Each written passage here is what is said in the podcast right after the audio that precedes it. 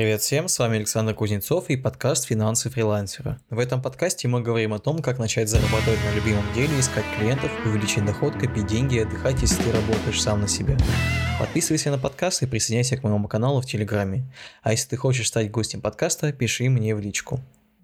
С момента выпуска второго эпизода прошло уже несколько месяцев. Это произошло из-за того, что я не уделял подкасту должного внимания, а сконцентрировался на более сложных рабочих моментах и решил, что в этом году нужно сконцентрироваться на ведении подкаста хотя бы один раз в две недели. Это наш третий выпуск и первый выпуск, который будет проходить в формате интервью. Сегодня у нас в студии гость, его зовут Николай Лебедев, он занимается картинами из нитей. Николай поделится своим опытом, расскажет, как запустить творческий бизнес и поделится своими идеями по продвижению. Но, Николай, привет. Расскажи, пожалуйста, кто ты такой и чем ты занимаешься. Меня зовут Николай, я занимаюсь созданием портретов из ниток и гвоздей, являюсь единственным в Удмуртии. О, интересно. И как давно ты этим занимаешься? Ну, занимаюсь я этим э, порядка года, именно созданием портретов. До этого я еще создавал интерьерные панно. Mm-hmm. А ты продаешь их только здесь, в Ижевске и Удмуртии, или отправляешь в другие города тоже? Э, нет, у меня заказывают э, мои портреты в других городах. Э, вообще суть, человек мне высылает свои фотографии, которые хочет, на которых хочет, чтобы был создан портрет. Я создаю макет, и если его все устраивает, я продолжаю работать, создавать портрет. В принципе, я могу отправлять по, в разные города России и за границу. Вот недавно был у меня опыт, у меня заказали портрет за границей из Беларуси, я отправил почтой России. Окей, а как вообще пришла к тебе такая идея? Э, ну, идея у меня пришла спонтанно. Я э, работал еще педагогом, организатором в молодежном центре и думал, как занять детей, какой мастер-класс можно для них провести. Э, искал в интернете различные мастер-классы и вот наткнулся на технику нитяной графики. По-другому называется стринкарт. В принципе, я не использую это название, лучшее название нитяной графика. Э, я провел мастер-класс для детей, мы создали панно, по-моему, первое панно это были сердца, э, детям понравилось, я решил организовать ну, что-то небольшого кружка на базе этого центра. После э, нам нужно, как бы молодежный центр, он бюджетный, нам нужно постоянно привлекать какие-то деньги, зарабатывать, участвовать в грантах. И я решил поучаствовать в гранте со своей идеей, называется он «Атмосфера инициативное бюджетирование», и туда выставил свой проект – Э, вот наступила защита проекта, я пришел с готовыми уже панно интерьерными, рассказал свои идеи, и вот для меня, наверное, тот день было шоком, что э, все жюри, которое сидело э, в этой комнате и слушало меня, после завершения моей речи как бы встали и сказали, что мы хотим купить у тебя вот эти панно, сколько стоит. Я вообще даже не ожидал этого. Я сказал, давайте я вам подарю.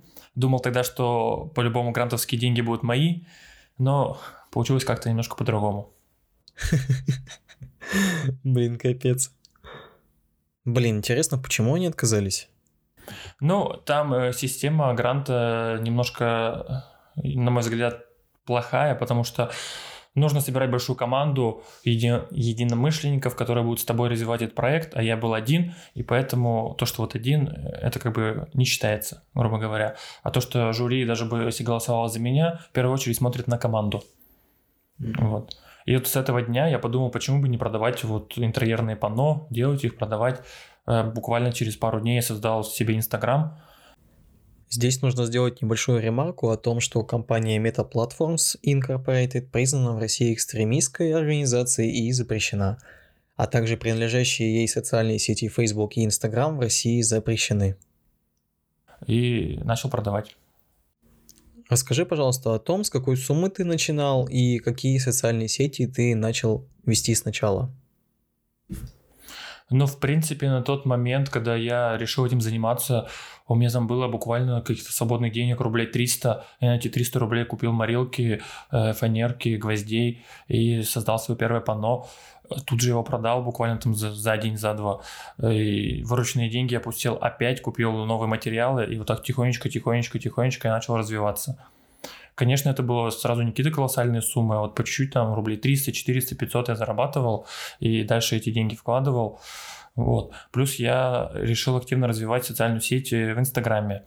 Э, всю, все силы и энергию тратил туда, там развивался, э, начал по бартеру работать с блогерами. Блогерами рекламировали, я им какие-то подарочки дарил. Вот, и так постепенно-постепенно набирал аудиторию до какого-то определенного момента, пока эту социальную сеть в России не запретили, и все охваты, и все, все у меня там упало. Э, потом пришел в Контакт, да, начал развивать Контакт, Телеграм. Э, для меня это было очень сложно, потому что вот Контакт это какая-то гигантская махина, которая напичкана много различными функциями, э, все какое-то непонятное, неподвижное. Но постепенно-постепенно я сейчас вливаюсь в Контакт, вроде бы уже стало лучше, пошли оттуда заказы. Вот, но помимо этого еще э, работаю с Инстаграмом. Угу. А ты ВКонтакте ведешь только группу или свою личную страницу тоже развиваешь именно как создателя таких вещей? Я все развиваю только в группе. Наверное, не хочу зацикливаться э, на себе как на личности, как на мастере нитяной графики. Все-таки хотелось бы создать какой-то бренд, а не быть публичной личностью.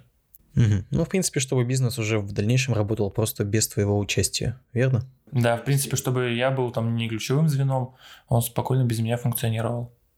Скажи, пожалуйста, это изначально было твоим хобби, верно? Да, это изначально было моим хобби. Ну, даже не то, что сказать моим хобби, просто я думал, э, чем завлечь детей. Мне нужно было проводить мероприятия, так как я в бюджетной сфере работал, нужно проводить мероприятия, отчитываться за них. Э, я думал, какое более-менее простое и интересное мероприятие можно провести.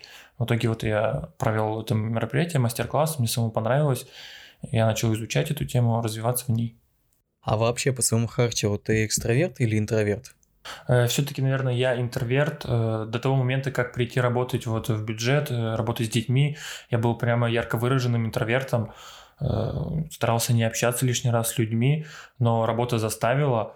Я не знаю, возможно ли поменять интроверт на экстраверт, но я, наверное, что-то сейчас стал между интровертом и экстравертом. Вот. Ну, потому что постоянно какие-то задачи скидывают у меня начальство, нужно поучаствовать в каком-то мероприятии, нужно где-то выступить, рассказать что-то, показать свою деятельность. И вот так мало-помалу я начал изучать вот это все ораторское искусство, это мастерство, и тихонько вливаюсь. Ты сказал, что в самом начале своего творческого пути ты использовал запрещенную в России социальную сеть для того, чтобы получать оттуда заявки и привлекать этим людей. А как ты думаешь, вот э, после того, как заблокировали эту социальную сеть, и ты перешел во ВКонтакте, что-то поменялось? А, готовы ли люди во ВКонтакте следовать за тобой и за твоим продуктом? Ну, аудитории очень сильно отличаются ВКонтакте и в Инстаграме. В Инстаграме больше какая-то эстетика то заходит, красивые такие фотографии. А ВКонтакте я выкладываю сначала тоже пытался выкладывать какие-то эстетичные, красивые фотографии, но потом быстро понял, что они не заходят. Там, видимо, немножко другая аудитория сидит. Э, на мой взгляд, она более возрастная. И я вот выкладываю фотографии с какими-то эмоциями, с мастер-классов, еще что-то. Вот они заходят гораздо больше. И, в принципе, ВКонтакте сидит платежеспособная аудитория. И вот на сегодняшний день контакт э, стремительно догоняет Инстаграм по продажам. Расскажи, пожалуйста, про свой опыт создания канала в Телеграме, потому что многие люди говорят, что творческий бизнес гораздо проще продвигать через социальные сети, такие как ВКонтакте, либо Нильзаграм. Ну, э, Телеграм я решил создать, потому что я не знал, Инстаграм у нас запретили, Инстаграм охваты упали, просмотры упали, я думал, нужно куда-то переходить. И в первую очередь, что пришло в голову, это Telegram, потому что он начал быстро развиваться. Я подумал, что неплохо было бы туда зайти. Но я зашел без каких-то знаний, я создал телеграм-канальчик, э, пытался выкладывать свои мысли, э, рассказывать о своей деятельности, о своих работах. Э, чувствовал, что это не совсем тот, не совсем та тематика, которая нужна Телеграму. И вот до сих пор я борюсь с этим Телеграмом, не знаю, не могу подстроиться под него. О, интересно. А ты пытался запускать платную рекламу в соцсетях, или ты всегда рос только за счет органики, за счет тех людей, которым было интересно посмотреть на твой продукт, из-за этого они подписывались на твои профили, и таким образом ты рос? Да, я запускал платную рекламу, что в Инстаграме, что и ВКонтакте, но она не дала мне тех результатов, которых я хотел. Возможно, нужно было обратиться к специалистам, которые бы мне грамотно все это настроили, но так как бюджет у меня был небольшой, я не обращался к ним. Я старался в основном все делать по бартеру. Например, создаю портрет э, блогеру по бартеру, он меня рекламирует, и вот оттуда идет трафик, оттуда идут продажи. А когда я запускаю платную рекламу, может быть, я не умею, может быть, что-то не так делаю, но оттуда эффекта нет. Слушай, расскажи, пожалуйста, больше о своих клиентах. Ну, в принципе, портрет моей аудитории – это девушки, женщины э, с 25 до 35. Вот как бы я такой диапазон для себя э, сделал. Но покупают, конечно, и старше, но в основном покупают только девушки и женщины. Буквально вот сколько я занимаюсь этим, было 2-3 продажи для мужчин, ну, которые мужчины заказывали. В основном только женщины. И женщины, вот судите по контакту, то это э, обязательно мамочки, у которых есть дети, дети уже постарше, от 5 лет, э, которые э, пытаются развить как-то своего ребенка, им интересно все, все эти направления, они пытаются развить мелкую моторику рук, все в этом духе. А как ты думаешь, твои картины берут только себе или это может быть еще и хорошим подарком кому-либо? Э, зачастую меня заказывают на подарок, э, заказывают родителям часто на юбилей, на какую-то там определенную дату свадьбы, там золотая свадьба и так далее. Э, себе берут очень редко. В основном все на подарок. А ведь твой товар, он, по сути, достаточно сложный технически, и он состоит из кучи разных деталей. Ты пробовал продавать какие-то наборы, в которых э, ты мог бы упаковать всю свою картину так, чтобы человек мог ее собрать самостоятельно. Допустим, как это делала раньше Икея, которая сейчас, к сожалению, ушла с российского рынка. Они ведь продавали нам вещи, которые мы могли собрать сами. Те же самые стулья, табуретки, стеллажи. Они приходили к нам в коробках, и каждый человек дома их самостоятельно собирал. Вот хороший вопрос, я забыл уточнить. Я еще собираю э, наборы для творчества. Они называются наборы для творчества String Art. Э, в них есть все необходимое для создания э, панно. Там есть и гвозди, ниточки, молоточек, как бы все-все-все, чтобы у клиента получилось 100% от начала до конца создать э, панно. Вот. Сейчас я дорабатываю свои наборы для творчества, разрабатываю много различных изображений, я их называю героев. У меня есть уже волк, олень, э, тигр, лев и так далее. Также я делаю наборы светящиеся с гирляндой, они очень хорошо продавались в Новый год. Э, вот сейчас вот буквально через пару дней у меня выйдет новый герой, это единорог. Расскажи, пожалуйста, из чего состоит картина из нитей и вообще как ты это все производишь? Э, ну, начал я производить это все сам у себя в мастерской, моей небольшой коморочке, так я ее называю. Вот. Э, поначалу я использовал э, чистую древесину, у которой структура дерева хорошо виднеется. Э, я покрывал ее специальным маслом, чтобы еще подчеркнуть структуру дерева, обработать ее, чтобы был запах приятный. Э, далее я просверливаю отверстие в этой заготовке, вот в этой дощечке, чтобы гвозди забивались легко и хорошо. Даже ребенок 4 э, лет спокойно мог забить эти гвозди. Вот в, конечно, к набору есть э, подробные инструкции, алгоритмы, шаблоны, чтобы прям 100% у всех все получилось. Даже недавно записал видео, небольшой видеоурок и прилагаю туда QR-код на этот видеоурок, чтобы люди сами смогли посмотреть, изучить, и им было все это понятно. Вот. Э, что говорить про мой новый набор, он будет э, единорог, он будет использоваться на другой основе. Там использовал чистую древесину, теперь я буду использовать LDSP белого цвета. Э, единорог он будет также светиться, и проблема была у меня изначально, как сделать крепление для аккумулятора батареек вот этой гирлянды. Я очень долго думал, в итоге нашел человека, который на производстве мне сможет высверливать отверстия для гирлянды и тем самым ее прятать, чтобы это все красиво и эстетично смотрелось.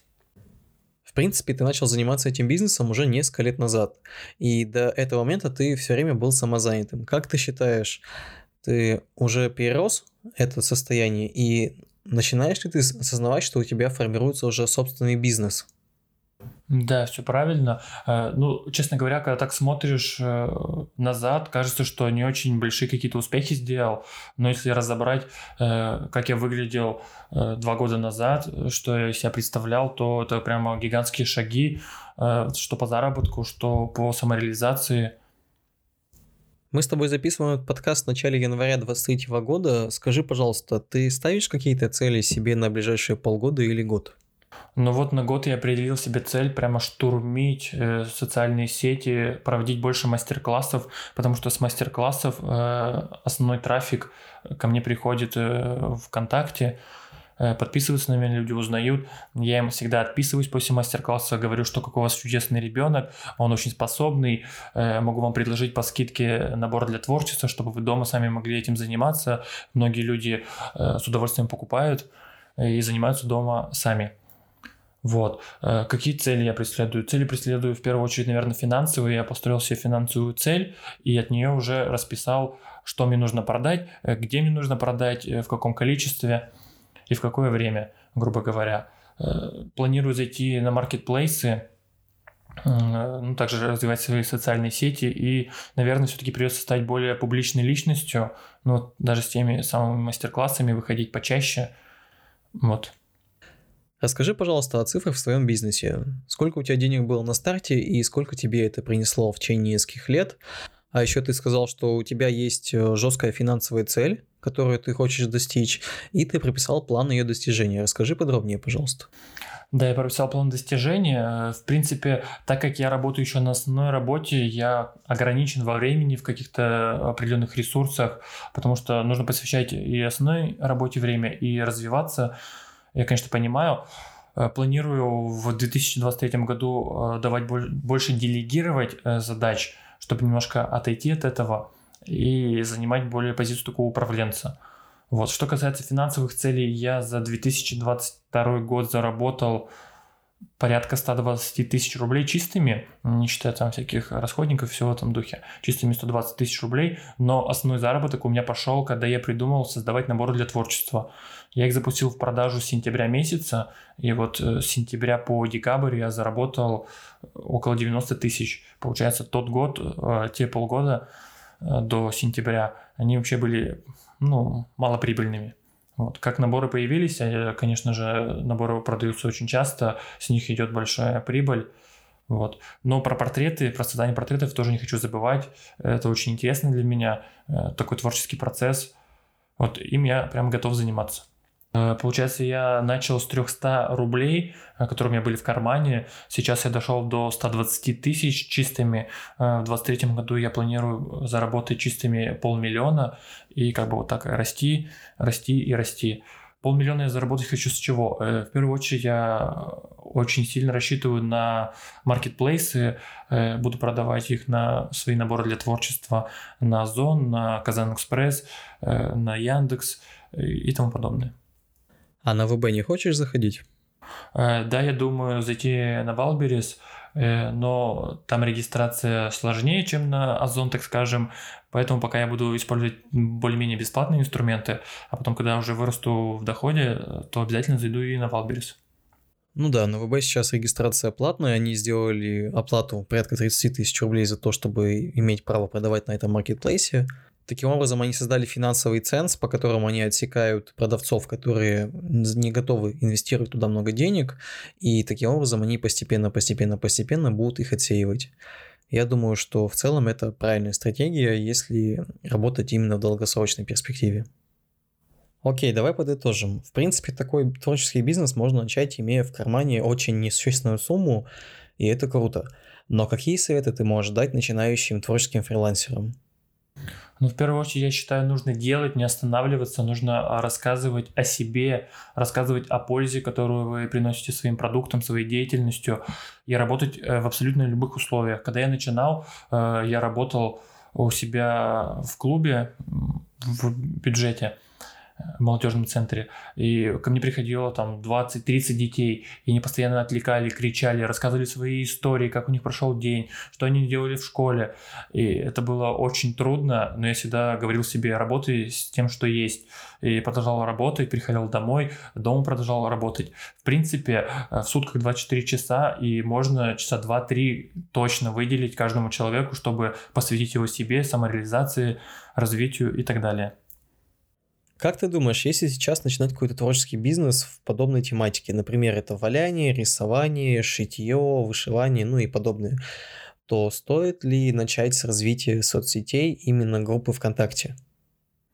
А, да, я считаю, обязательно нужно вести группу ВКонтакте, но в первую очередь определиться для себя. Либо вы это все публикуете на своей личной странице, либо вы создаете отдельное сообщество, и ваша страница уже не затрагивается. Как вы хотите э, расти как эксперт, личный бренд развивать или все-таки немножко углубиться в другую стезю, э, развивать бренд, придумать какой-то бренд, название, имя и тому подобное. Э, нужно развиваться ВКонтакте в первую очередь, потому что в первую очередь ВКонтакте сидит более возрастная аудитория, она более восприимчива к всему такому творческому. Э, я считаю, что как ни крути, молодежь, э, наверное, еще не дошла вот там до вязания, до валяния, для панно и тому подобное. Больше, наверное, акцент нужно делать на возрастной аудитории. Также, если вы э, можете обучать, спокойно можно проводить мастер-классы. У нас очень-очень много различных э, школ, э, творческих студий, где вы можете проводить мастер-классы, платить какую-то там небольшую аренду и звать туда своих клиентов, там, поначалу друзей, и так мало-помалу развиваться, проводить мастер-классы, показывать о своем искусстве, что вы умеете, что вы знаете. Расскажи, пожалуйста, как тебе пришла в голову идея заниматься картинами из ниток и где ты вообще этому учился? Ну вот, например, что касается портретов, создания портретов, э, поначалу я просто думал, э, какой еще можно создать. Я вводил в поисковом запросе в Google э, или в Яндексе, без разницы, стринг арт или нитяная графика, смотрел, какие люди делают тоже картины, и один раз наткнулся на портрет. Портрет выполнен был в иной технике, Э, было очень интересно. Я подумал сначала, что это просто фотошоп, такого нереально. Вот. Потом начал более подробно, глубоко это изучать. Э, выяснилось, что используется большая основа. Э, минимум этой основы, как я уже выяснил, 55 сантиметров на 55 сантиметров. По кругу забиваются гвозди, они тоже должны быть на определенном расстоянии, все прямо по миллиметру выверено, иначе получится изображение таким четким. Вот. И используется специальная мононить, называется.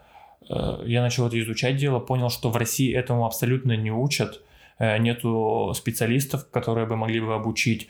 Э, конечно же, есть у меня конкуренты, конкуренты большие, но они не заинтересованы в обучении. Я подумал, что мне делать? залез в Google, начал переводить какие-то зарубежные сайты, нашел, что в Гонконге какой-то мужчина занимается этим, и вот постепенно-постепенно э, я нашел ту информацию, которая мне была нужна, но она была вся не на русском языке, э, так как я английским языком абсолютно не владею, прямо ноль конкретный. Э, вот, и начал переводить через Google переводчик, и так постепенно на протяжении полугода, может быть, года я изучал эту технику, пробовал, пытался. Мне поначалу было непонятно, как можно из ниток в кругу прорисовать какое-то изображение, ну, со временем я научился и теперь очень хорошо э, создаю эти изображения. Ну, то есть ты, в принципе, можешь делать как такие более-менее абстрактные картины, так и по фотографии человека, верно? Да, в целом я могу сделать э, картину по фотографии человека. Она будет все из э, специальной мононити, прорисована будет прямо малейшие детали, там мочка уха, бровь, глаз, ресницы, но для этого мне нужно, чтобы человек присылал очень хорошую, качественную фотографию, желательно, чтобы сделано было на профессиональный аппарат, а то зачастую мне клиенты присылают э, фотографии, которые сделаны там на Sony Ericsson, грубо говоря, э, все размыто, ничего не понятно, и хотят из этого получить э, потрясающий результат. Так, конечно, мне сделать очень трудно, мне приходится обрабатывать эти фотографии в каком-то дополнительном приложении, затрачивать на это гораздо больше времени, поэтому в идеале хорошие качественные фотографии крупным планом. Угу. Ну давай подведем тогда небольшой итог. Как ты думаешь вообще, в чем твоя миссия? Э, да, я определил себе миссию. В первую очередь я хочу развить детей, развить их мелкую моторику рук. Э, как бы я делаю акцент на развитие именно детей. Э, также у меня, конечно, покупают э, мои наборы и взрослые люди, и э, люди пенсионного возраста. Это хорошая профилактика против, после инсультов, развития мелкой моторики, восстановления вот этих двигательных функций и все в этом духе. Но изначально я делал акцент на детях. Я даже когда-то в свое время придумал слоган, что я тестирую свои наборы для творчества на детях. Но, честно говоря, отчасти это таки есть. Когда я работал педагогом, я создавал этот продукт, тут же тестировал на детях, они мне подсказывали, рассказывали, что у них не получается, что круто, что не круто. А, благодаря им появилось очень много полезных функций. Я разработал алгоритмы, чтобы 100% получилось создать изображение, э, создать панно. Они посоветовали мне положить пластиковый стержень для удобства плетения. Вот. В принципе, как-то так. Николай, большое спасибо тебе за то, что ты поучаствовал в записи этого эпизода моего подкаста «Финансы фрилансера». Было на самом деле очень интересно узнать твою историю, того, как ты начинал весь свой путь в качестве самозанятого, и теперь планируешь развить это все в хороший большой бизнес. Я думаю, что многим начинающим творческим ребятам будет очень интересно послушать твою историю. Возможно, они даже чем-то вдохновятся и узнают от тебя какие-то фишки. Спасибо, что пригласили. Я всегда рад, открыт к встречам таким. Э, очень интересно было записывать. Это мой первый опыт. Спасибо вам. Вот и подошел к концу третий выпуск моего подкаста «Финансы фрилансера». Ставьте этому подкасту лайки и звездочки там, где вы его слушаете, вступайте в канал и чат финансов фрилансера в Телеграме и группу ВКонтакте. Помогайте выбирать или предлагайте темы для новых выпусков. С вами был я, Александр Кузнецов. Услышимся. thank you